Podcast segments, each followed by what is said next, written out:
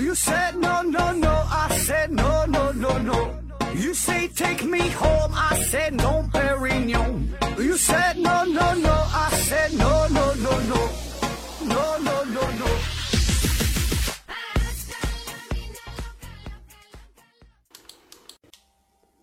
拼命探索，不计后果。欢迎您收听《思考盒子》。今天呢就不上硬广了啊。今天呢是呃三周年特别节目的第二季啊，还是答记者问。为啥说今天不送奖品了？倒不是说那些赞助商不想提供奖品，嗯、我只是觉得呢，因为这是一期特殊节目啊，所以呢，我想让大家呢以一种非常平和的心态啊，去非常安静的去倾听，呃，不掺杂任何其他的东西。然后呢，大家可以发自肺腑的去留言啊，当然了，你也可以不留言。大家可能想象不到，咱们这个节目已经是开播三年了啊，三年啊，一共是更新了三百多期节目。呃，大致算了一下，平均呢每三点六期就是呃三点六天就是更新了一期啊，我自己也是感到非常的惊讶。那么在以后未来的日子里啊，我在保证节目质量的这个前提之下，还得是继续努力啊，尽快。加快这个更新的步伐，咱们的文案组呢也会相应的扩大这个人员编制，呃，节目涉及的范围呢也会越来越广。大家呢有有什么想听的内容、想听的话题啊，这个尽管说哈，尽管留言。今天这个特殊的日子里啊，温馨提示大家一下啊，各位都听了三年了啊，没打赏的朋友也该交保护费了，一期一毛钱哈，这个三百多期就三十块钱，三十块钱呢。五万多个粉丝，那就是一百五十多万。所以呢，我这个玛莎拉蒂的这个定金呢，我都交完了。大伙儿呢都赶紧的哈，可以直接打赏或者是微信转账、红包、支付宝都行。我的银行卡号是六二二二啊，这有点过分了哈，反正大伙儿自己看着办吧。嗯，闲言少叙，今天呢是这个回答微信上的问题。呃，微信上的问题比较多，我挑了一些我比较感兴趣的问题呢，会重点回答。对于一些我觉得很无聊的或者是很宏观的话题，呃，有一些也没法只正面去回答，就一语带过了啊。下面呢，咱就正式开始。嗯，第一个问题说，提问说，当下物理学的解释是世界万物都是由分子和原子构成的。我想问的是，为什么医院里有的药也是 啊，医院里的药也是由分子和原子构成的？但凭什么医院就卖那么贵啊？谁给他的权利？难道活人就活该病死吗？这这问题问的，我估计这哥们儿可能是深受这两期节目这个杠精的自我修养和键盘侠的自我修养的影响啊。那按照您的这个思路，这个钻头这个钻钻石和这个砖头也没啥本质区别，对吧？他们也是分子和原子组成的，那为啥他们这个这个价值差这么多哈？为啥这个？钻石这么贵呢？那范冰冰和凤姐在身体的组成上、本质上也没有啥区别，那凭啥这个凤姐就能获得绿卡呢？嗯，下一个问题，怎么简单的说服家人别相信中医？嗯，这个有点难呐，就别说是简单的说服了，你就想复杂的说服你也说服不了。这个说这世界上有两件事非常困难嘛，一个呢就是把别人的钱装进自己的口袋，一个呢就是把自己的思想装进别人的脑袋啊。就看病这事儿也是。那很多人的头脑当中呢，已经是存在着这种根深蒂固的认知，就觉得某一种治疗的这个方式方法是最好的。那么这种观念，呃，着实是很难改变。反正看病这事儿呢，还是那句话，找个正经的医院，找个正经的大夫啊，千万别给耽误了啊。反正我是说服不了别人，我也不想说服别人。嗯，下一个问题，详述详述修宪之利弊啊，就是修改宪法。括弧，我肯定问的是修改宪法国家主席任期限定之事，呃，宪法第七十九条第三款括弧完了。这个政治的事儿，这个我真是不太懂啊，也不关心，也不感兴趣哈。我也我也看不出这个有什么好处，看不出有什么坏处哈，看不懂。嗯，下一个问题，为什么何导不进军抖音、今日头条、西瓜视频科普界？啊，关于开，呃。开播这个视频节目哈，开视频节目这个事儿，很多朋友都和我说过哈，都给我提过建议，说这个视频受众的群体可能会更广一些，特别是什么抖音呐、快手啊这些短视频，大伙儿呢都喜欢看这个。嗯，我为啥不开视频？因为我不太想靠脸吃饭呐，嗯，更不想就因为我这个节目这火爆啊，是因为我的这个颜值啊，嗯，可能我这个担心有点多余哈。其实心里话是因为我不想不想因为我的这个颜值掉粉儿啊。音频和视频啊这两种方式呢是各有长处各有优势。你这个电视再普及，也会有人听收音机。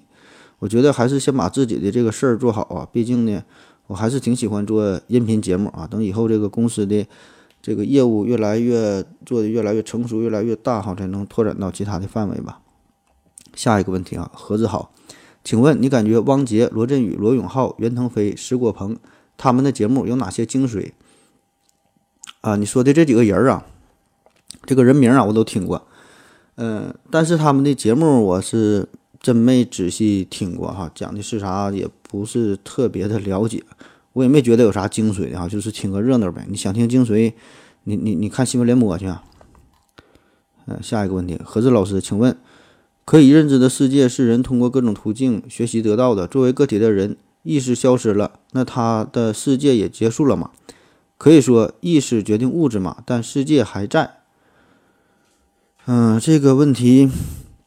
这是说研究物质和意识谁是第一性啊？这个就看你怎么选择了吧。就是你怎么理解都行。毕竟唯物和唯心这个事儿吧，都争论了好几千年了，现在也没有一个固定的结论哈。就看您的选择啊，你怎么认为都可以。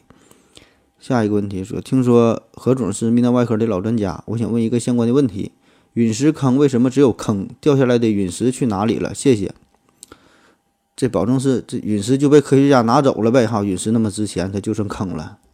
这开玩笑哈，为啥陨石砸完只有坑没有陨石，或者很少见到大块陨石？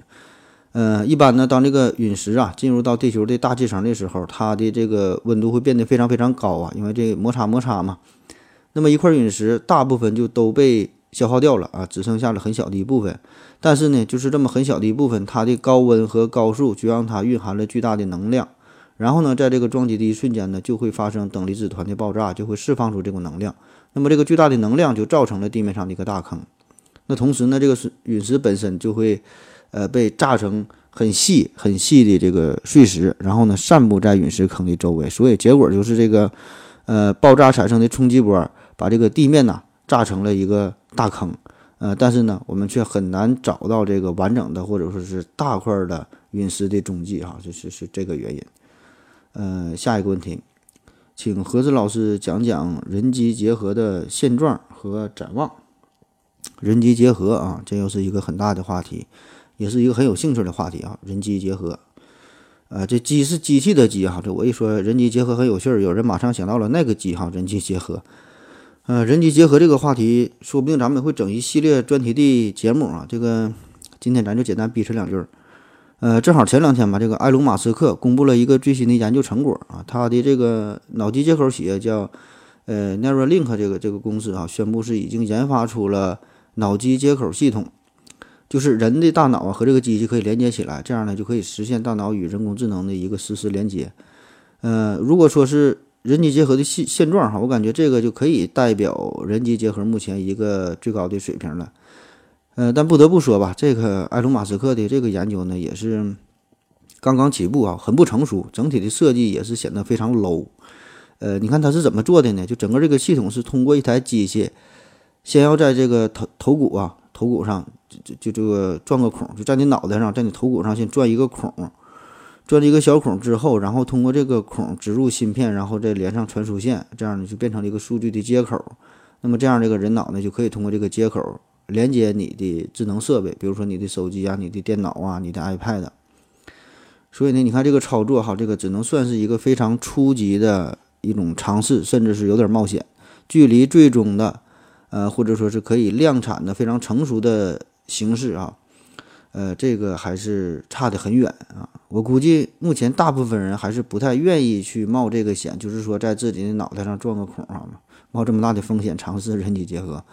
所以说，目前呢，这个人机结合只能说是处于实验室的阶段啊，还有很长的路要走。那至于未来的发展，一定会向着更加无创、更加便捷、更加快速、更加高效的这个方向去发展。这个人机结合呢，也必然是一种大趋势啊。那个当然了，这个这个发展的过程呢，也必然会伴随着各种反对的声音、争议的声音啊。呃，也会触碰到一些伦理学啊、社会学更多的问题。这个事儿咱就是慢慢走着瞧吧。下一个问题说，中年油腻大叔的大肚子能治不？是不是艰难梭菌是病根儿？就我感觉你这个是不是给这个艰难梭菌做广告啊？哈，这俩事儿有一毛钱关系吗？首先说这个中年油腻油腻大叔的大肚大肚子能不能治啊？这当然能治了，毕竟很多中年油腻大叔并没有大肚子。至于是不是艰难梭状菌引起的大肚子哈，这个你就得仔细检查一下了。反正我是没听没听说这个艰难梭状菌。呃，跟这个大肚子有什么直接关系啊？下一个问题说，呃，两个问题，呃，问题一说，盒子这个节目会一直做下去吗？有没有退役的想法？问题二说，作为泌尿外科医生，有没有接过断掉的钉钉？这个手术复杂吗？你怎么这么这么好奇呢？哈。第一个问题说是否会一直做下去？这个玩意儿就走一步算一步吧，暂时也没有什么特别长远的计划，特别长远的打算哈。这玩意儿就是玩儿呗，对吧？想做就做，不想做呢，咱可能就歇几天也无所谓哈。咱也没跟谁签合同啊，咱这有也也也不是收费栏目哈，所以这个非常的自由。嗯，另外你也得看看这个思考盒子文化传媒能力有限公司咱们这个公司整体的业务发展方向。毕竟呢，有些事儿也不是我一个人说的算，不是我一个人能完成的任务啊。这个咱就是慢慢来吧。第二个问题说是否接过断掉的钉钉啊？这个接过断掉的钉钉，这个在泌尿外科里边都算是难度非常非常高的手术了，不是一般医生能够驾驭得了的。这已经是完全超过超过了我的这个专业水平哈。这个我是真没见过呀，只在书本上见过，现实中这这真没见过。我倒是吃过一些切掉的钉钉啊，啊，当然都是动物的了。下一个问题，我想知道为什么曲线在小区间内会看成直线？啊，曲线啊，离远看是曲线，离近看非常小范围看就直线。这个线呐，线是由点组成的。那么你这个把这个线越放大，你看到区域就越小，你看到的点也就越少呗。那么极限的情况就是你只能看到两个点，那么两个点就确定了一条直线呢。下一个问题，怎么长胖？怎么长胖？这还不简单吗？吃饱就睡，睡醒就吃。下一个问题，我想我就想知道长得丑是一种什么感觉？啊，想知道长得丑什么感觉？这个你你可以去买个镜子啊，或者是你打开手机，手机里边有一个自拍功能哈，你按一下你就你就知道了。嗯，下一个问题，嗯，说我的问题是，嗯，我想问点什么问题好呢？怎么在走到生命的终点时保持平静？啊，这关于一个生命与死亡的问题，嗯，一下上升到哲学层面了。其实吧，我觉得。如果你每天过得都很平静的话，那么在你生命终点的时候也一定呢能够保持平静。如果你平时每天过得都不够平静，都没有一种平和的心态，那么在你生命终点的时候也不会平静。就是说，这个在你生命中，你是否会保持平静这个事儿啊，不不是说你最后你说平静一下子就能平静的。这个这个平静需要一辈子的修行，就是人到了一定境界，修炼到一定的程度之后，哈，就是两个字儿平和。那怎么去修行？你活着的时候，你得怎么去做啊？呃，有人总结了说，在临死之前呢，最后悔的十件事儿，那排在第一的呢，就是后悔曾经没有勇气为自己而活，只是呢过着别人期望过的生活。呃，排在后边呢，还有这个没有多多陪陪多更多的陪陪家人呐，呃，没有表达出自己的感受啊，没有勇敢的去爱呀，等等哈，这些。所以呢，你就是规划规划好自己的一生哈。平和的度过一生，所以呢，在生命终点的时候，你也就能非常的平静了。你可以闭上眼睛想一下，现在是假设现在是二零五九年，二零五九年哈，然后你已经七老八十了。这个时候呢，你自己一个人坐在一个非常空旷的房间里哈，你是老态龙钟、风烛残年，生活不能自理，马上就要死逼了。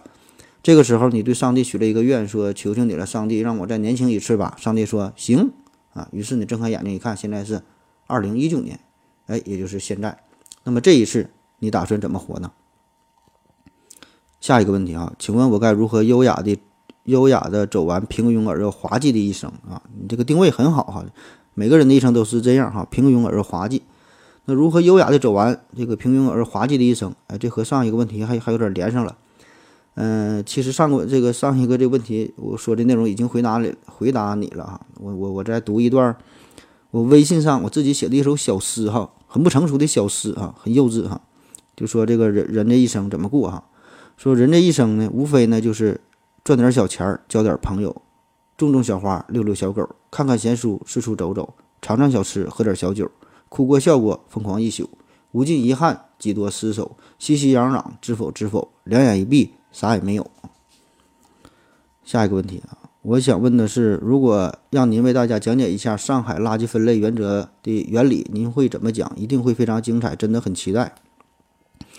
啊，这问题是五花八门哈，啥都有。这个上海垃圾分类原则，这个真有点难为我了，因为这个我是生活在沈阳嘛，咱沈阳现在还没正式开始实施垃圾分类。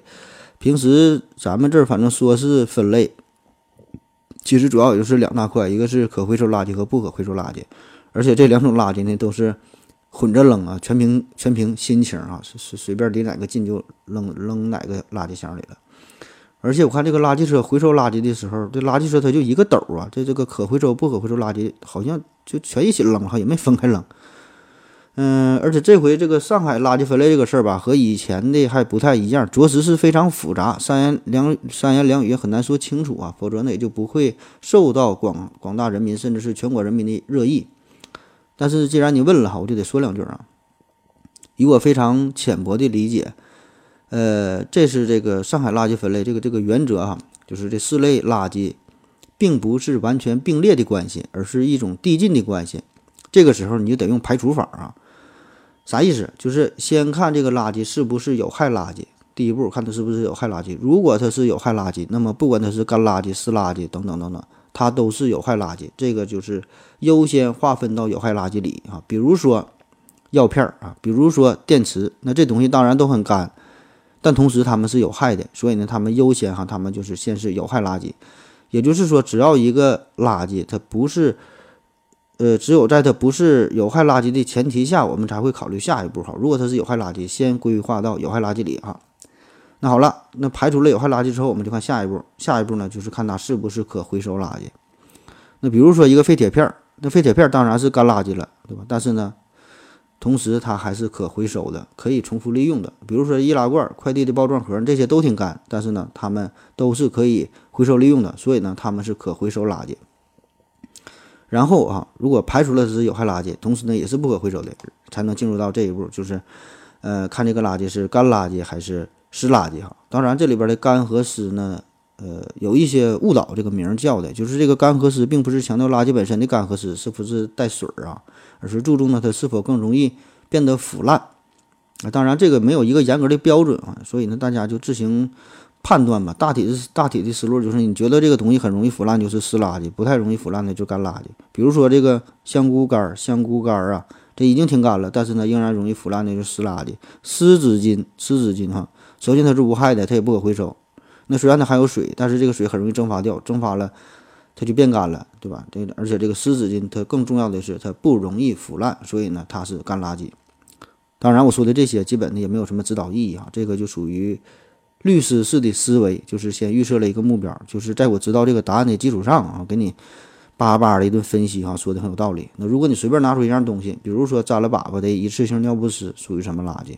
啃的不太干净的猪排骨是什么垃圾？喝了一半的珍珠奶茶是什么垃圾？对吧？这个我我也不知道，我也是一脸懵逼哈。所以我感觉吧，以后一定会有一个新兴的行业，就是国家注册垃圾分类师。保不齐那，大学还能多开设几个这样的专业啊！真事儿，就这个，你把这个垃圾分类这事儿你要研究明白了，确实是利国利民的大好事儿啊！可以减少污染，哎，提供这个材料的一个再再利用啊，还有能这个这个促进这个能源的一个再生啊、再循环，很多方面啊，这个。呃，现在确实就有很多这个环境工程方面的专业啊，就是就跟这有关的，比如说这个水污染治理啊、大气污染治理啊、固体废弃物，呃，这个污染排放治理啊等等，都有很多的专业哈。你正好这不是现在考大学嘛？我估计这些专业以后能挺火啊。有准备考大学的朋友可以考虑一下，可以多多留意一下。下一个问题说：盒子你好，请问你做节目会到什么时候？片头曲很好听，但可不可以偶尔换一下别的歌？比如原来的一千零一个愿望也挺好听。还有感觉今年的节目声音有点小，希望能调整一下。最后祝思考盒子节目越来越好，早日啊收听早日破亿啊！啊，第一个问题，这节目会做到什么时候？这这个已经说过了，全凭心情哈，没有长期的打算，走一步算一步哈，也没签合同，也不是收费节目，没有啥太大压力，完全的咱就是听从内心最真实的一个声音，走的多远不重要，重要的呢是谁陪着你走。至于这个片头曲的问题，这个现在我已经不太在意这个事儿了，这个就是一种习惯，我估计大家也都习惯了。毕竟呢，这个这个这些东西都不是重点，重点咱把是这个节目的内容做好啊，提升节目的水平质量啊，这个是正事儿。片头曲、片尾曲这玩意儿，它有没有它都无所谓。而且我觉得现在呢，这已经是形成了一种条件反射，就是你一听到这个他咔他咔他咔这个音乐啊，就会想起咱们节目。所以呢，暂时呢也不打算改了啊。至于你说这个声音小这个事儿，可能是你手机不太好使，或者是，呃，你你换个手机试试，你你换个耳机试试，你实在不行你换个耳朵试试。啊，下一个问题，花了几个月的时间，一口气追完了你所有的节目，现在在你未更新之前听别的节目，哪怕是之前很喜欢的，也觉得不对味儿了。有时候只是戴上耳机，只开降噪，并没有声音播放。这样不利于我对知识的均衡摄取，请问怎么缓解这一现象啊？嗯，首先感谢这位朋友的支持哈。有个词儿叫追剧嘛，对吧？追美剧、追韩剧、追日剧哈，难得有这样的朋友追咱们的音频啊。听了这么长时间，这个听的这个对耳朵可能都有点不太好了。呃，你看刚才那位朋友就就是听的就够狠的了，你把耳朵照的说说的听咱节目感都感觉声小了哈。这个听节目你，你得悠着来哈，不能不能一天听时间太长了。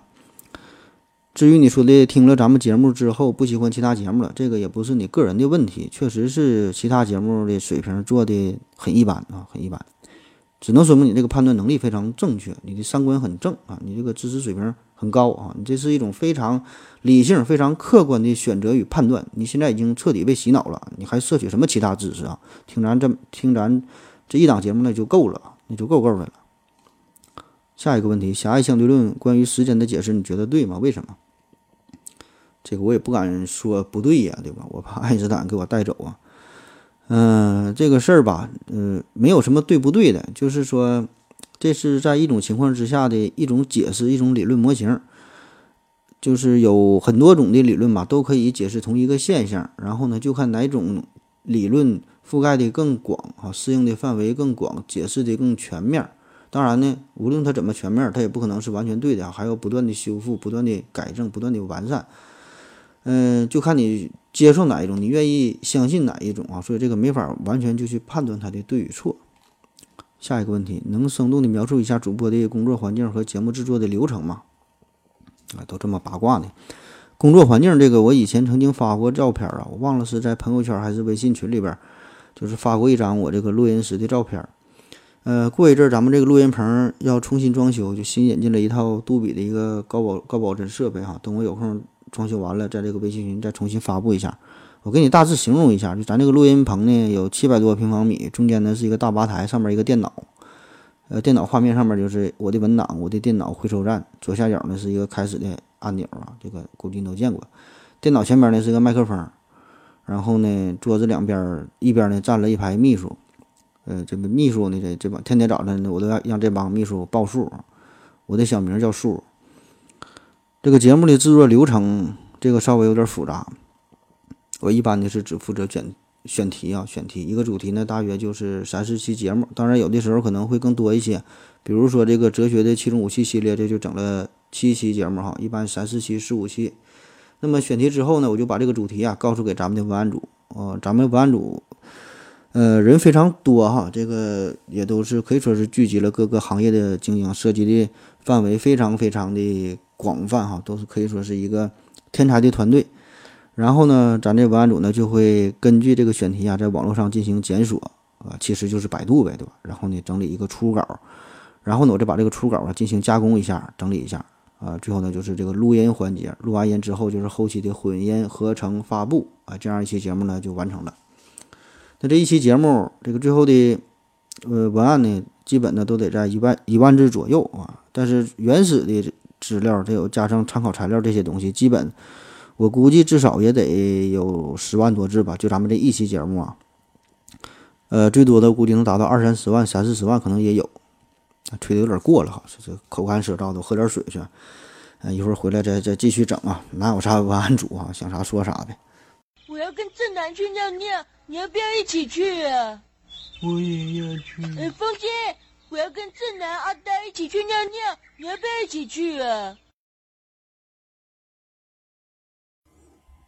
好了啊，喝了口水回来，咱们继续聊。下一个问题说，航站楼如此稳定，空间站如此羸弱，以致被封，是不是空气稀薄造成人员情绪化？是不是孤立空间站造成人员心理扭曲？如何避免这种情形再次发生？呃，这个很多朋友都加我好友，都加我微信好友，还进入了微信群，也都知道了。这个咱现在有好几个微信群，呃，现在呢是有有两个微信群已经被封了，一个是思考盒子空间站，一个是思考盒子金色大厅。呃，也就是说，有一千位的听友失去了思考盒子的家园啊。这个被封的原因呢非常多，这事儿啊也不用过多的去解释哈，也不用过多的去调查。反正我个人感觉吧，就既然你能加入到咱们的微信群里边，咱就都是朋友，对吧？都是喜欢咱们节目你才来的，都是为了交朋友来的。大伙儿呢聚在一起呢不容易，那毕竟呢在这个现实生活当中很难找到这么喜欢科学的朋友，起码表面上是喜欢科学的朋友。那大家呢，可能从事的行业不同，有这个大学教授啊、大工程师啊、大科学家呀、大艺术家呀。那大家的年龄结构也会有很大的差别。有的人呢，可能可有的可能才上小学，有的呢孩子都上小学了，有的呢是孙子都上小学了。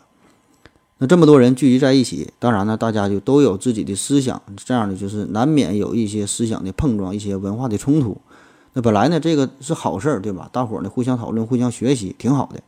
可是呢，很多时候呢，这种讨论。讨着讨着，这味道就就变了啊，就变成了人身攻击，呃，变成了地域攻击，就变成了破口大骂。另外呢，也有一些话题，也确实不太适合在公共场合讨论啊。但是呢，有些人觉得，哎，我就是有言论自由，我就想说啥说啥，谁也管不了我，自己爽就完了哈，根本就不管别人。那我觉得这些原因呢，可能都是造成微信群被封的，呃，一个主要的因素啊，也是很多听友加入咱们微信群之后又自动退群的一个原因。就感觉这个微信群嘛，慢慢就变成了一个垃圾堆，变成了公共厕所，就没啥意思了。所以呢，呃，借着这期节目，在这里呢，我也是呼吁大家一下，能够呃珍惜一下咱的这个微信群哈，大伙儿来一起都不容易哈，都是交朋友就玩儿吧，对吧？大伙儿呢都开心，但是你的开心一定呢不要以别人的不开心作为代价啊。那么如果你不喜欢，你觉得这里不合适，你可以安静的离开，千万呢不要影响别人的生活。当然，我这种呼吁它一点力度也没有哈，大伙儿还是该干啥干啥，就非常的苍白无力啊。最后还是替人有用哈，反正大伙儿呢好自为之吧。那还有这个关于微信群这个事儿哈，既然说了，就就就再再说一下。呃，总有个别朋友啊，总爱研究咱们的微信群，就研究这个群规，研究的非常细，而且呢，真能发现微信群规则当中的一些漏洞，然后就利用这些漏洞发一些让人很不舒服的。但是呢，又没有明确违反群规的内容啊，这个就叫癞蛤蟆上脚面，不咬人，但是膈应人，膈应啊，膈应就是东北话，让就让人恶心的意思。那我也承认，就是咱们的微信群这个群规，保证是有很多不完善的地方。你想找漏洞，保证能够找到漏洞啊，很简单。你别说是微信群了，就是一个国家的法律，它都有它不完备的地方。但是呢，我觉得还是那句话，对吧？既然你加入微信群来了，咱就是朋友，咱不是敌人，咱不是仇人。你想一想，你当初为啥到咱们微微信群啊？为什么要找到咱们的组织？嗯，大家往日无冤，近日无仇，可能谁都不认识谁，所以呢，我觉得这没有必要这么去做，对吧？我也不想用群规来约束大家，大伙儿都是成年人了，对吧？这事儿呢也不用管，对吧？这这也管也管不了，所以呢，这个群规呢就是给大家提个醒，就其实大家呢都明白，对吧？心里呢都都清楚，有一些话可以说，有一些有一些话呢不可以说，有一些话呢要慎重点说，而且。不管咋样，对吧？你你你自己个人的一些感情，你自己日子过得不好，你心中有啥委屈，或者是对社会有什么不满的情绪，这个事儿呢，跟我一毛钱关系也没有，跟咱们群里的其他成员一毛钱关系也没有。大伙儿呢也没有义务要接受你的这种负面的情绪，对吧？所以呢，就谁惹着你了，你就找谁去。你抱怨社会，哎，你找你们村长去，找你们市长去，找你们国家主席去，找你们国家的这个总统去啊。所以就面对这这种不愉快，面对这些事儿呢。就冲你三个字儿，要么忍，要么狠，要么滚啊！忍、狠、滚啊！这不是骂人啊，这是一种很理性的分析。就是当你面对不开心的这个事情的时候，你怎么办？忍，对吗？就是忍耐，打掉了牙往肚子里咽。狠，那就是跟他干啊！不管你是谁，不管你是什么势力，有什么背景，老子看你不爽就想跟你干哈，干死拉鸡巴倒哈，哪怕是付出生命的代价，我也愿意啊，就是想干啊！这个呢，就叫做狠。那滚啊，滚就是逃避啊，逃避。那你觉得中国不好，你移民呗，对吧？去美国、去瑞士、去阿富汗、去利比亚，哎，你逃离你不喜欢的环境，换一种生活方式，对吧？这就叫要么忍，要么狠，要么滚。那除此之外呢，真的是没有什么特别好的办法了。当然，很多很多人就说嘛，我我来微信群，我就是随便说一说哈，我也没想那么多，或者说的我就来，我就是开玩笑，你们干嘛那么认真？那我告诉你哈，对不起啊，你你想随便说，或者你想开玩笑啊，这么严肃的话题，那你就去警察局门口去说去，你去天安门广场去说去，你去中南海去说去，别在咱们群里说。嗯，咱也不欢迎你这样自私的朋友，对吧？你没把我当朋友，就别怪我不把你当朋友，对吧？你你在咱们群里说这些话，咱们真是不能帮你解决任何问题，哪怕是一丁点儿的问题，呃，也帮不了你啊，反倒是连累大家。这个希望大家能够理解。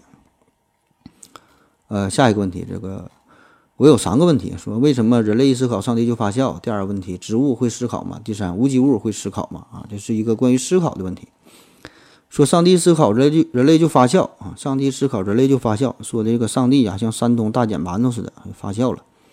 这是一个古希伯来的一个谚语，说为啥这上帝他发笑呢？其实呢，上帝发笑这句话呢，已经暗含了一个前提，就是你首先得承认上帝的存在。只有上帝存在，然后他才能发笑。那上帝呢，自然是全知全能的，而人类呢，却是十分渺小的。那人类思考。这个事儿在上帝眼中来看呢，就像是你看到一个黑猩猩在思考一样！你看黑猩猩思考，你也会发笑，你也觉得它很好玩、很可爱。特别是呢，当这黑猩猩自以为有了什么重大的发现、重大的突破，以为自己很牛逼的时候，我们会觉得它非常的幼稚可笑哈。这个就是一种站在高处的一种优越感。那当我们自以为我们已经把整个世界都参悟透了，掌握了宇宙的真理，掌握了宇宙的规则，掌握了宇宙的一个终极秘密。其实，哎，这个呢，只是一个表象而已啊。我们还是图样图三炮了。这个上帝伸出五根手指头，我们却以为，却以为这是世界的尽头哈。实际上，我们根本就蹦不出去。就是明明是人类很无知、很渺小，偏要思考，偏要瞎想，偏要拼命探索，不计后果，这不是瞎闹吗？所以，上帝他老人家一定会哈哈大笑。当然，这个事儿呢，话分两头说。就是我们说上帝发笑，当然是前提是承认上帝的存在。那么，在这个前提之下，哈，这个无知的人类会，呃，让这个上帝啊，就发笑了。那如果我们是无神论者，我们根本就不承认上帝存在的话，那么他还笑鸡毛啊，对吧？根本就没有上帝。所以呢，在这种情况之下，我们就要开动脑筋，我们就要去思考、去探索啊，以此呢来认知真实的宇宙。那么这个时候，这个上帝啊，其实呢就是宇宙法则的一个代名词，宇宙规律的一个代名词。我们谨记这句话，其实呢是让我们保持一种谦虚、卑微的心态。叫众生既伟大又渺小，我们一定要摆放自己的位置啊。第二个小问题说，这个植物会不会思考啊？这个问题呢，乍一听哈挺简单，这个植物也没有大脑，也没有神经，它怎么思考啊？但是呢，细想起来呢，这个呢就看我怎么怎么怎么定义这个思考这个事儿。你看，计算机也没有神经，也没有的，也没有大脑，但是现在这个人工智能啊，这个已经可以深入学习，未来呢很可能就会思考，起码表面上看起来呢，它会思考。那同样，这个植物，植物的某些反应，比如说当它陷入困境的时候呢，会做出一些防御的反应，呃，甚至呢会提醒周围的食物，提醒周围的植物啊，它们呢甚至会会拥有这个不同类型的一些记忆的功能，所以呢这些反应，你也可以看成是植物拥有神经的一种表现啊，会思考的一种表现。当然，你你也可以完全看作是当把这当成是一种机械的、化学的、非常简陋的、原始的生理反应而已啊，根本呢就不算思考。那我想也有一定朋友哈会认为哈，说到这儿一定会就会认为说的，你这些植物可能就是外星人，说不定呢人家比我们高级多了，那人家思考的过程我们简直是无法理解。那当然这种天马行空的想法你就可以肆意去猜测了，但是科学这个事儿呢，起码还是要呃讲究实证的啊，这个事儿呢还得继续研究。那么至于无机物会不会思考这个问题，就本身的这个答案呢并不重要，重要的就是我们对于思考这个事儿呢还没完全研究明白，就思考的本质到底是啥。为什么一些分子、一些原子这些东西聚集在一起，本身这些不会思考的东西聚集在一起，就会形成人类这种会思考的生物啊？那你把这个问题研究明白之后，其他的问题呢也就迎刃而解了。下一个问题，保险明明很有用，为什么还有很多人去喷保险？去呃喷卖保险的人，请合着给我一个完美的解释啊！呃，喷卖保险和卖保险这个事儿和卖保险的这个人哈，原因很简单。因为大多数人花钱买了保险之后，但是他一辈子都没用上保险，所以他会喷。还有一种原因呢，就是很多人他没买保险，然后呢，当他想用的时候呢，他会很后悔，这个时候呢，还会去喷啊。所以说，就是你一种是光花钱但用不上不开心，一种呢是虽然没花钱，但是用上的时候想用的时候呢又没有，呃也不开心。所以说，你看这个买买保险这事儿，买与没买，用上用不上哈，他他都他都不开心，对吧？你用上了必然是生病了，又必然是出于了什么什么意外，这心情保证不好，对吧？也想到这个保险公司去发泄一下，或者是发泄到卖保险的人身上。呃，另外就是呃，现在有一些这个保险公司可能是个别的情况，就是在参保的时候说的天花乱坠啊，赔付的时候不在范围之内哈。所以呢，这种巨大的心理落差呢，多少也会带来一种比较恶劣的用户体验，自然呢也会喷保险和喷这个卖保险的人。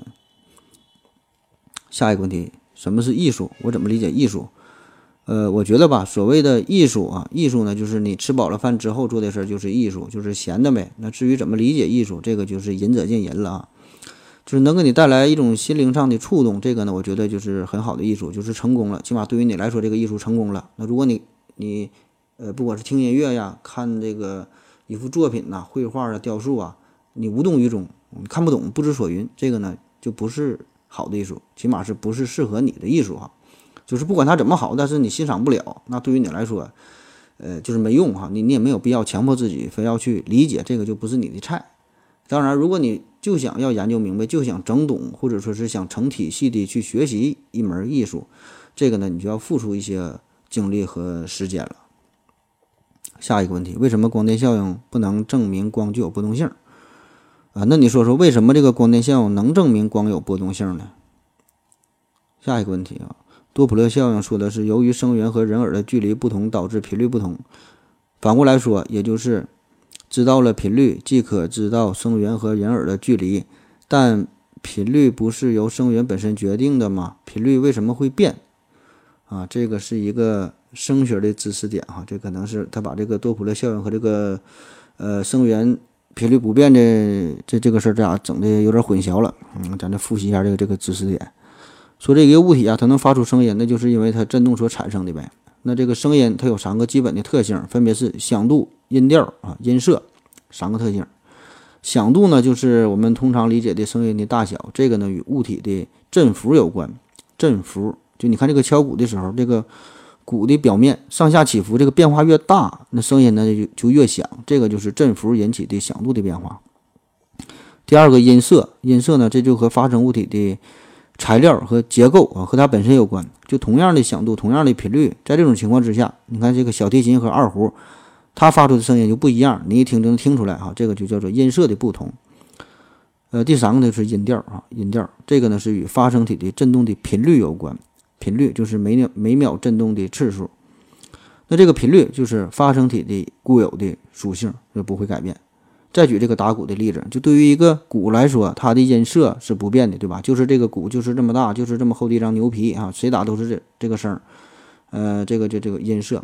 但是呢，它的这个响度呢是会改变的，就是你越用力去击打，这声音声音就越大呗，鼓面的起伏变化就越大呗啊，这这个是。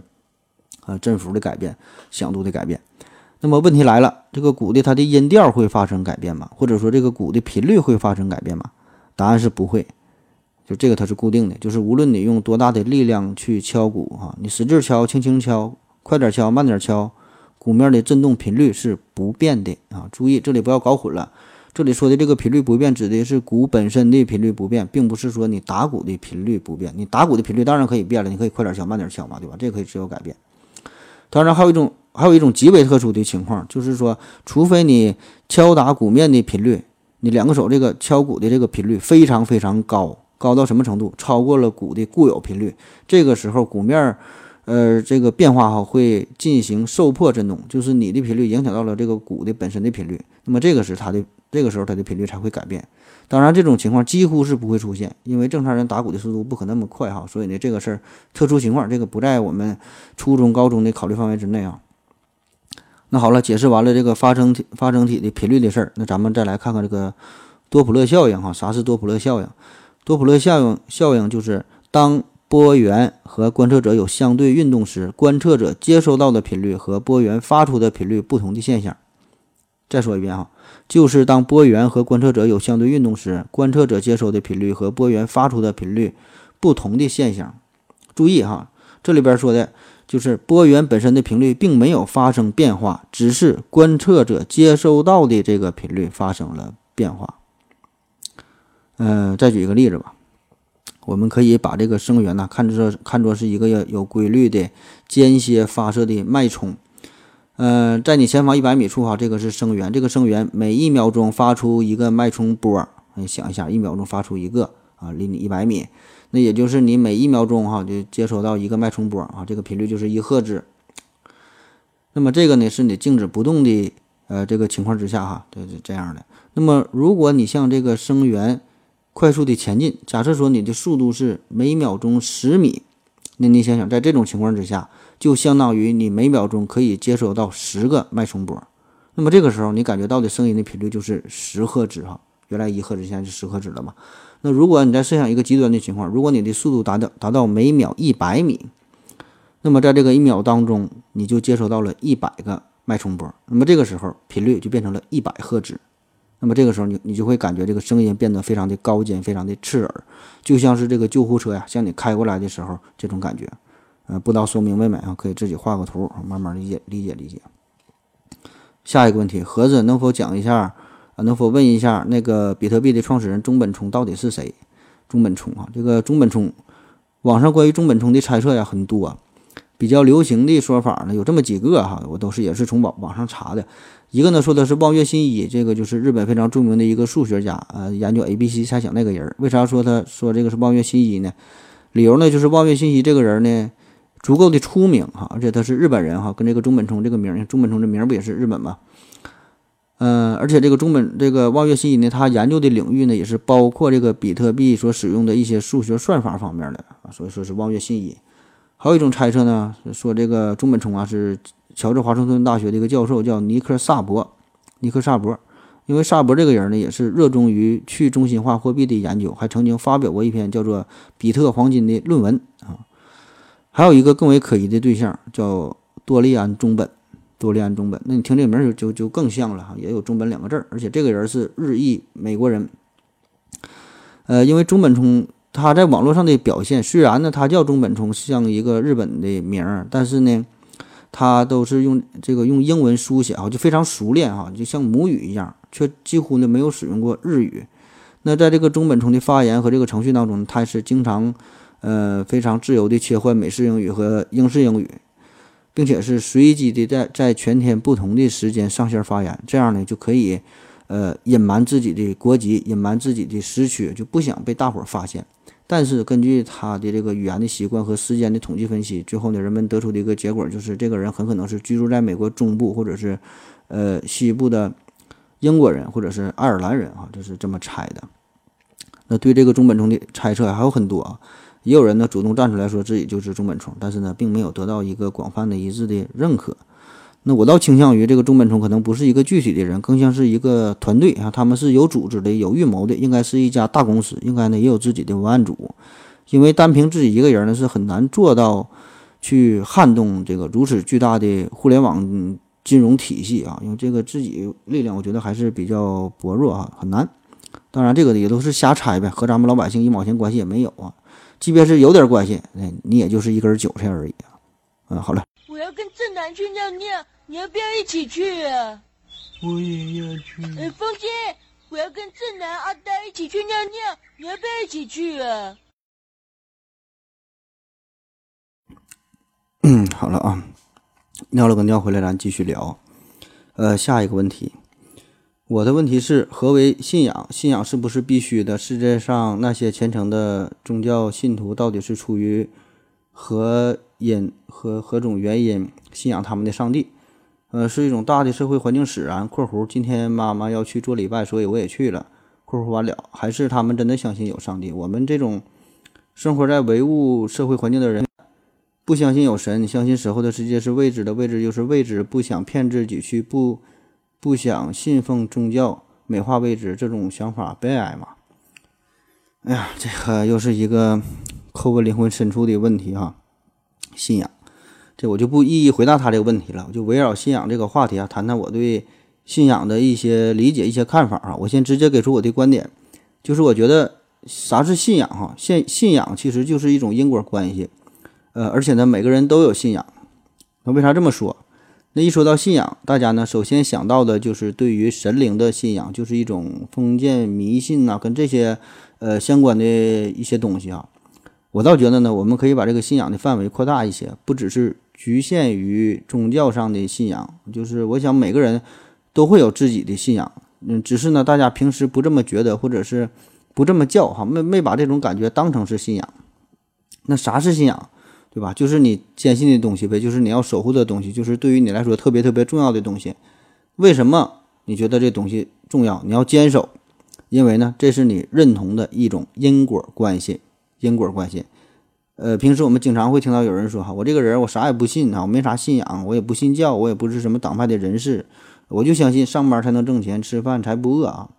其实呢，这个正是最为朴素的因果价值观。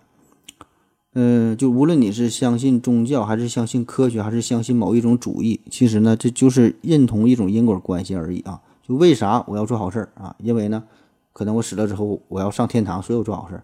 有的人可能觉得为啥做好事儿啊？因为我觉得善有善报。有人觉得为啥做好事儿呢？因为这个符合社会主义核心价值观。就同样一件事儿，每个人的出发点不同，内心的想法不同，但是呢，一定会找到一个根源。这个根源就是他认同的，这个呢，就是他的信仰。如果再往深了说，这个信仰可能会涉及到对于生存与死亡的讨论，触及到对于世界本源的追求，也可以化解对于未知世界的不确定性。就比如说你信仰上帝，那么面对死亡的时候，你就你就会变得非常非常的坦然，对吧？你死亡这只不过就是从一种形式过渡到另外一种存在的形式而已，哈，没有什么大不了的。如果你是无神论者，哎，那这个死亡也没有什么可怕的。对于你来说呢，死亡就是一切的终结。那既然都终结了，也就无所谓了。那在认知世界的过程当中，同样也是哈。如果你相信上帝，你就可以把这一切都归因于上帝，无论好的坏的，这些都是上帝的安排。比如说，面对一些突如其来的事件，特别是一些负面的事件，你想到上帝，这个是上帝的安排。那么这样一想，也就释然了。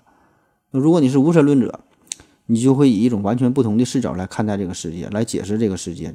在这个探索的宇宙过程当中，哈，你就是。呃，想要找到这个背后的规律啊，你想想要找到这个因果的关系，对吧？这个呢，就是你的信仰。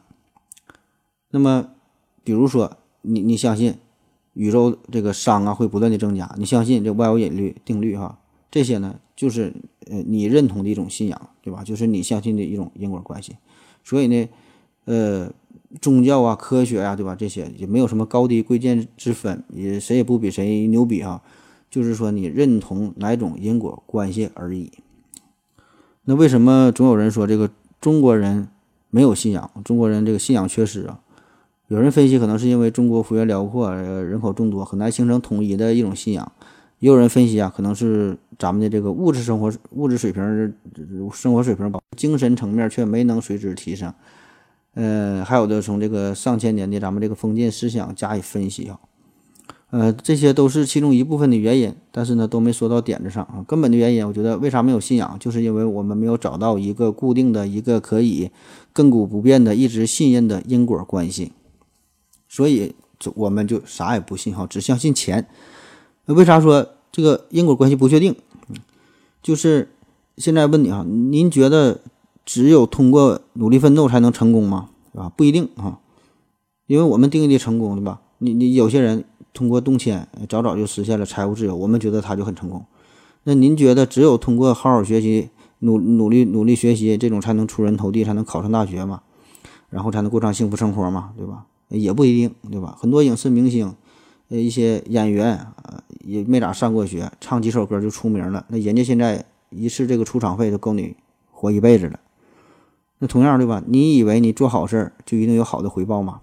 也不一定啊，因为现在有很多碰瓷儿的、敲诈勒索的，有很多钓鱼执法的，所以就感觉我们是生活在这样一个非常魔幻的世界当中，我们很难找到两个事件当两个事件的这个一个确切的因果关系，所以我们只能一次又一次的去试错，可是呢，总也找不出它背后的原理，所以最终的结果就是我们什么也不敢信，对吧？因为它没有什么因果关系，我们不知道到底该相信谁，所以只有这个手中握着钱呐，才有一种安全感。那除了钱，我们面对其他一切都是非常的迷茫，非常的不确定，非常的困惑。所以感觉我们中国人就像生活在一个量子世界一样，哈，一切都是随机的，都是不可捉摸的。叫守法朝朝忧梦，强梁夜夜欢歌，损人利己骑马骡，正直公平挨饿，修桥补路瞎眼，杀人放火耳朵。我问西天，问我佛，佛说我也没辙。古往今来吧，我们对于宇宙的探索，对于人生的追求，其实呢就是一种因果关系而已。那么在宗教里，这个因果关系啊，这叫轮回，这叫报应；在科学上，这个因果关系，这叫规律，这叫法则。再换一种说法啊，通称呢，这个就是一种信仰。下一个问题，提问说这个中医啊，中药，中药注射液有哪些？呃，怎么看什么药是不是中药注射液，或者？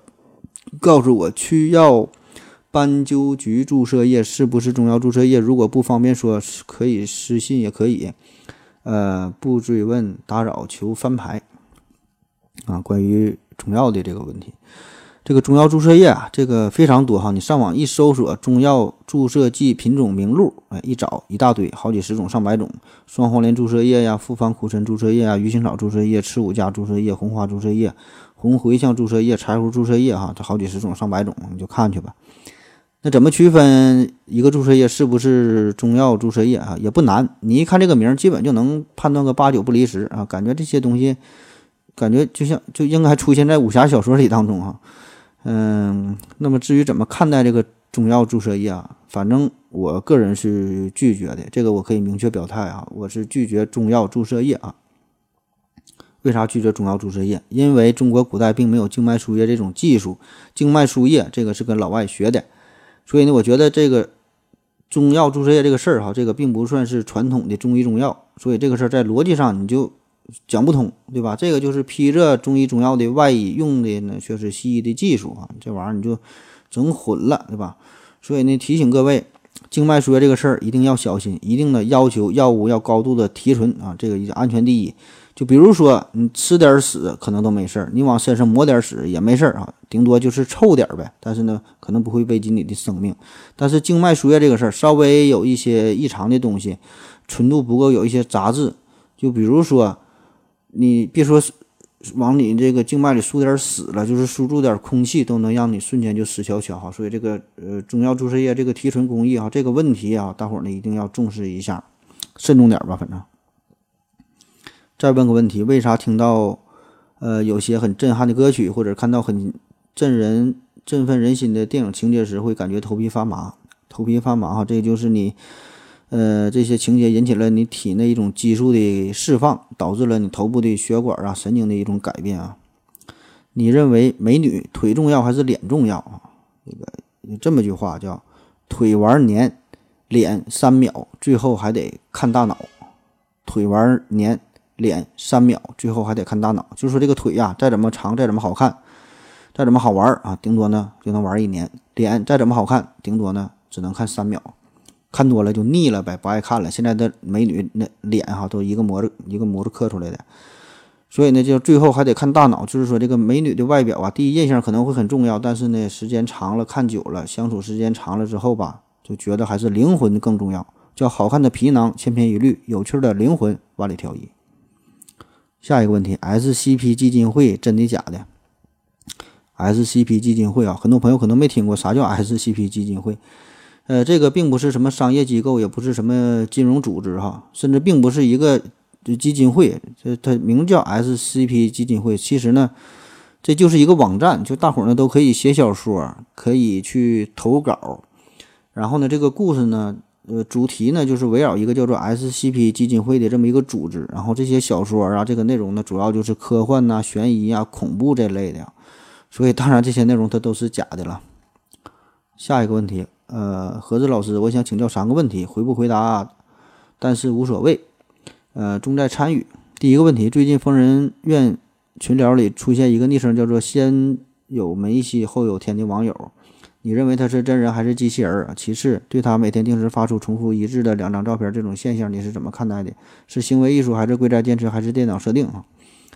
啊，这个是微信群一个朋友，天天就发两张梅西的照片哈，经常发。这个他保证是一个真人了，他也不是每天定时发，就是时间也是很随意，想起来就发两张。呃，你也可以看作是一种行为艺术。我觉得这个这个更多的可能就是为了寻找一些存在感呗，也引人注意啊，就这么回事儿呗，无聊呗，玩儿啊。第二呢，问题说你是怎么评价斯坦尼斯刘夫斯基自称歌手这一行为？北京工人体育馆个人演唱会倒计时这个这一。倒计时这一口感是否属实？什么叫这一口感是否属实？它将如何实现？呃，以我个人对于音乐非常肤浅的理解吧，我觉得斯坦尼斯刘夫斯基对于音乐的驾驭能力啊，他这个音乐水平，起码在中国内地来说呢，应该是可以跻身前三吧。如果是放眼全世界的话，在这些歌手里边，保守点说呢，老刘也能排进前十，应该是不成问题。至于他说要在这个北京工人体育馆开场会哈，一整倒计时还有三千多天。这个我觉得就是给大家增加一些谈资而已，对吧？就逗大伙儿一乐玩呗，对吧？那以他个人的能力，随时想在，呃，这个鸟巢在这个工人体育馆开演唱会，这个不不成问题哈。随便随时想去都可以去，甚至有很多娱乐公司都想跟他签约，都邀请他去开演唱会，他都一一给拒绝了。下一个问题，如果你是 DJ，你是你你会被爱吗？DJ，这里的 DJ 是大姐的意思吗？还是有其他别的什么意思？下一个问题，匿名替我老婆问一问，是不是当爹了啊？这确实是，确实是啊，喜当爹，喜当爹啊！但是呢，千万千万不要告诉 DJ 难啊，DJ 难就是长井空的老公，不要告诉他这个喜讯。盒子盒子，我就想知道，工业大批量生产氢气的产业链中是否有污染？嗯，替代。替代燃油是否经济？啊，制氢，这个工业上制氢的方法很多，但是像这种大批量、大批量的制氢的方法，基本就是这么几方面。主要呢还是以煤呀、以天然气呀作为原料，还有以这个轻脂油、重脂油、重油作为原料的。那这些制作的方法呢，都会有环境的污染。当然，还有一种办法，大伙儿都听过，就是电解水的办法。这个办法自然是很好的，也没有污染。但问题就是呢，这个成本太高，而且就是你用电进行电解，你电解水这个没有污染，但是你得用到电呢，那么你这个发电的过程仍然还是会用到煤，对吧？还是有污染，所以这个背着抱着一边沉。当然，如果这个电是风力发电、太阳能发电或者这个这就是另说了，这种没有污染。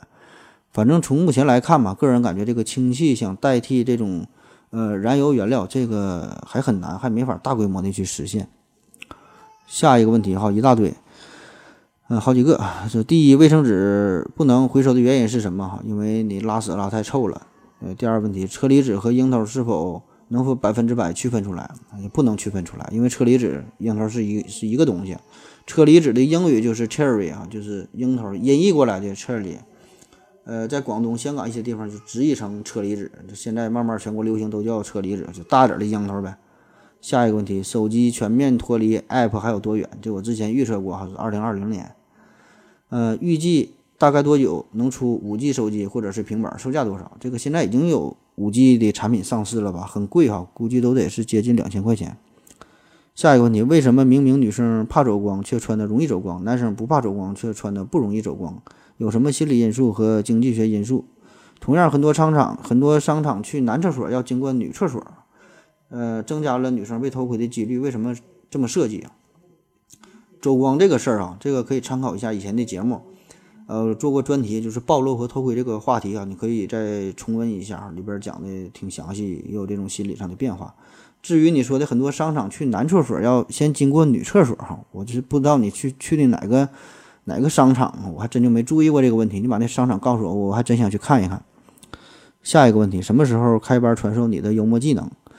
啊，这个开班这个事儿啊，呃，现在已经是在筹划当中了，马上呢也要开开始呃进行一个开班的培训，就是这个科普的写作关，还有这个呃关于这个培养幽默感的问题啊，呃，一期呢打算大约招收十到二十个学员，学费呢是八千元左右啊，一共呢是十个课时，呃，包教不包会哈，但是听课的这个过程应该能保证你还是很开心的，但是听完课之后。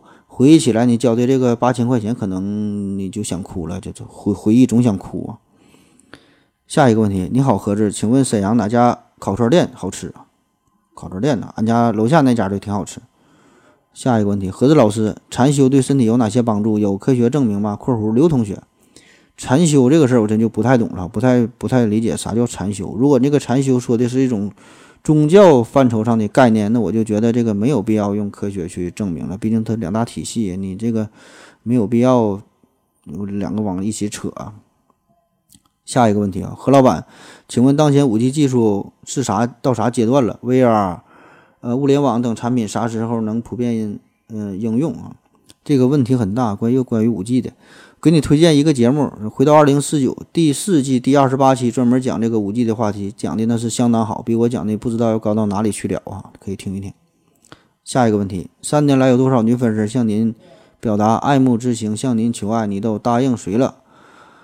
呃，这是个人隐私了，但既然你问了，这个我粗略算了一下，应该是不到三十个吧，其实也不太多，三年还不到三十个女粉丝表白。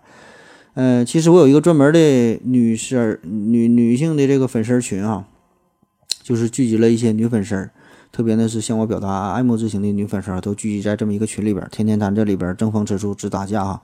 暂时这个群还没有对外开放，属于内部交流的状态。那有兴趣的女听友、男听友都可以入群哈，女听友免费入群，男听友，呃，入群要缴纳年费，一年是八千八百八十八啊，里面有很多惊喜，有精神的、物质的，还有你懂的。下一个问题，如何成为像你这样优秀的人？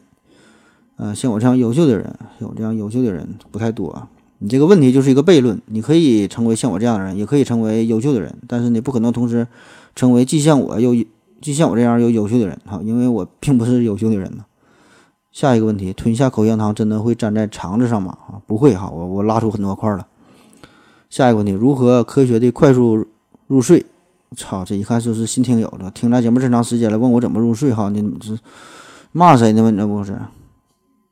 下一个问题，我想问，电水壶直接加热和里面加个很小的电机搅拌，使水运动起来加热，把水烧开，哪个时间快？节约的能量是否大于搅拌机所用的能量？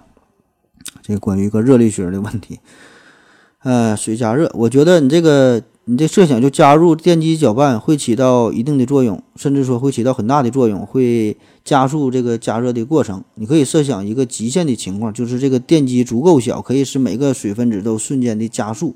那么它们这么快速的运动，这个水宏观来看不就是被加热了嘛，对吧？因为所谓的热水就是水分子运动的更快呗。至于这个节约的能量能否大于搅搅拌机所需的能量，这个我没看懂你要问啥。反正我跟你说一下，就是通俗的说吧，就是你搅拌产生的能量，假如说是一百一百份的话，那么可能可能呢只有其中八十份直接呢是用到了这个水的加热上，剩下这个二十份就被浪费掉了啊。这这这个呃，有兴趣可以参考一下热力学三大定律和这个麦克斯韦摇啊，你一网上一搜就能看得懂。下一个问题，关于宫颈癌疫苗。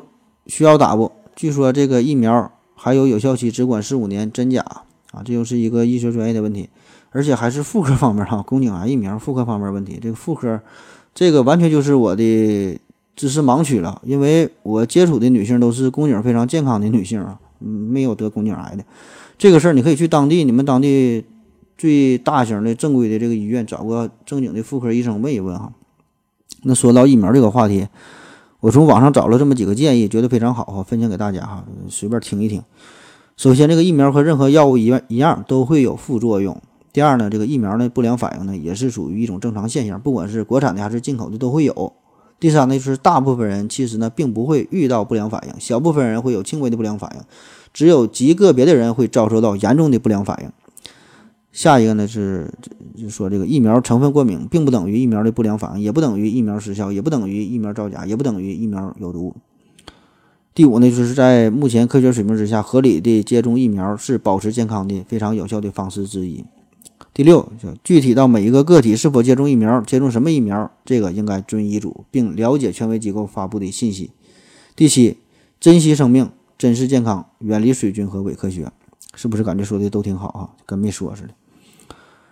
呃，下一个这就是一堆一个人提的一堆的问题啊。你好，我是来自深圳爱思考的阿甘，从事通信行业，是经王老师介绍，呃，推荐啊，开始听您的节目。节目确实给人一种耳目一新的感觉，在诙谐嬉笑中把事情讲明白了。节目在征集思考问题，平时还真有不少困惑。第一个问题，时间，时间真实存在吗？人体是通过什么方式感知时间的？您相信时间还有二维或者是更多维度吗？啊，这又是一个非常巨大、非常宏观、非非非常深奥的问题啊！不直接回答你了，给你推荐一本书，叫做《时间之剑》，作者叫彼得·科文尼。第二个问题，进化论。您是否认为物种的进化追寻进化论这一准则？是否还有别的进化推进这种物种的多元化？比如说用进废退、用进废退线粒体细胞作用？这又是一个同样很很宽泛的话题哈，这很难具体来说。还是给您推荐一本书，叫做《生命是什么》，作者呢是薛定谔。第三个他提的问题说，文明消失，如果六千五五百万年前那次灾难此刻降临地球，人类文明此刻突然消失。想问，经过多久？即使地球有了新文明，也很难寻觅到我们人类曾经存在过。经过时间推移，如果想证明人类文明存在的最后一个证据是什么？大量打磨的钻石，还是铀二三五的衰变？啊，这是说想问，人类消失以后，我们能留下什么东西？能留下什么证据？好，证明我们存在过，证明地球上有过人类文明出现。同样，还是先先推荐点东西啊，推荐一个纪录片，叫做《人类消失后的世界》。人类消失后的世界，网上一搜都能有，挺好看的。那如果这个人类消失以后，哈，人类消失以后，其实地球上人类所有创造出的这个文明都会变得非常脆弱，很快就会面目全非。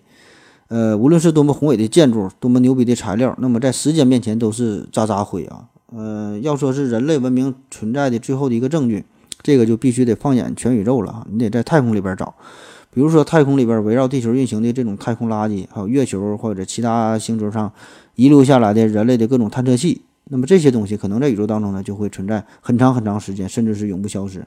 还有呢，就是一些呃我们发射出去的带有我们文明信息的电磁波，这些信号也会呢存在很长很长时间。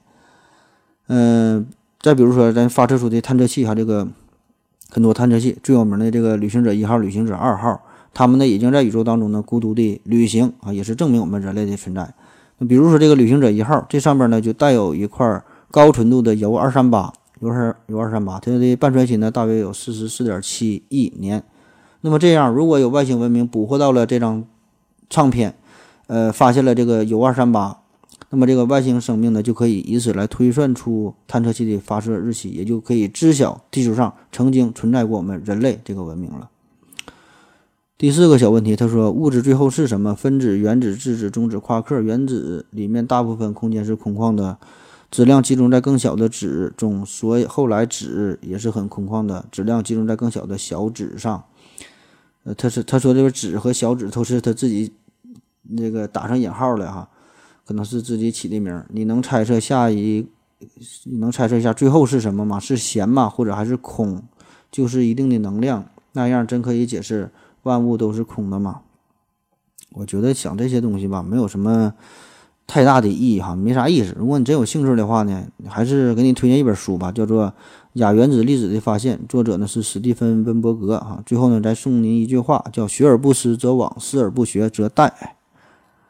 哎，好了，最后一个问题了，最后一个问题说何总，下期听众问答录音了没啊？你看这个就是刚问的，还能赶上末班车不？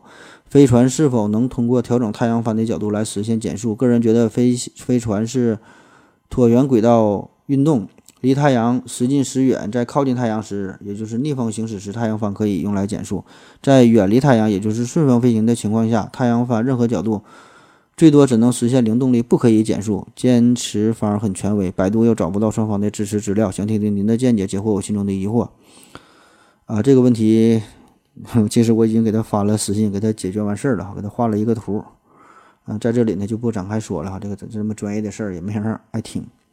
好了哈，这个又整了一个多点儿，今天的节目啊就就到这儿了。这个三周岁的这个生日也就是过完了啊，过完了。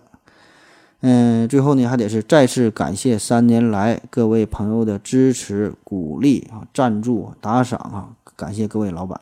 当然，有很多朋友可能是最近才听咱们节目，但是你不管这个你是新朋友还是老朋友啊，咱们都是好朋友。我们呢，期待下一个三年再聚啊！感谢各位，感谢一路上有你。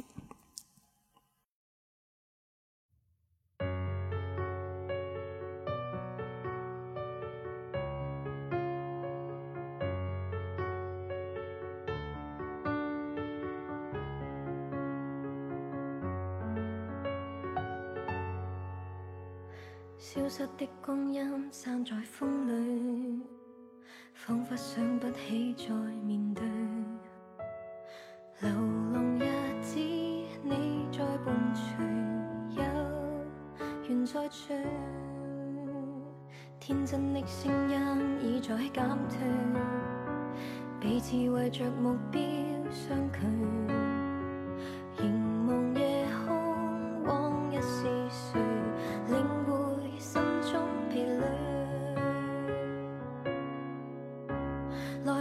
求的。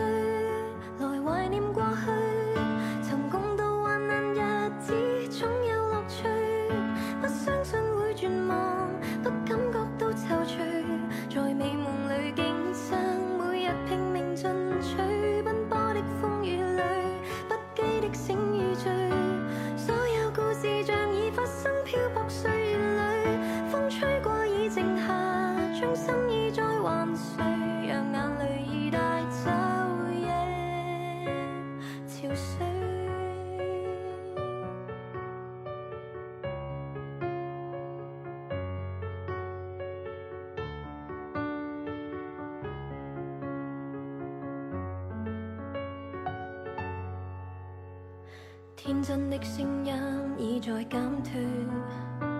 彼此为着目标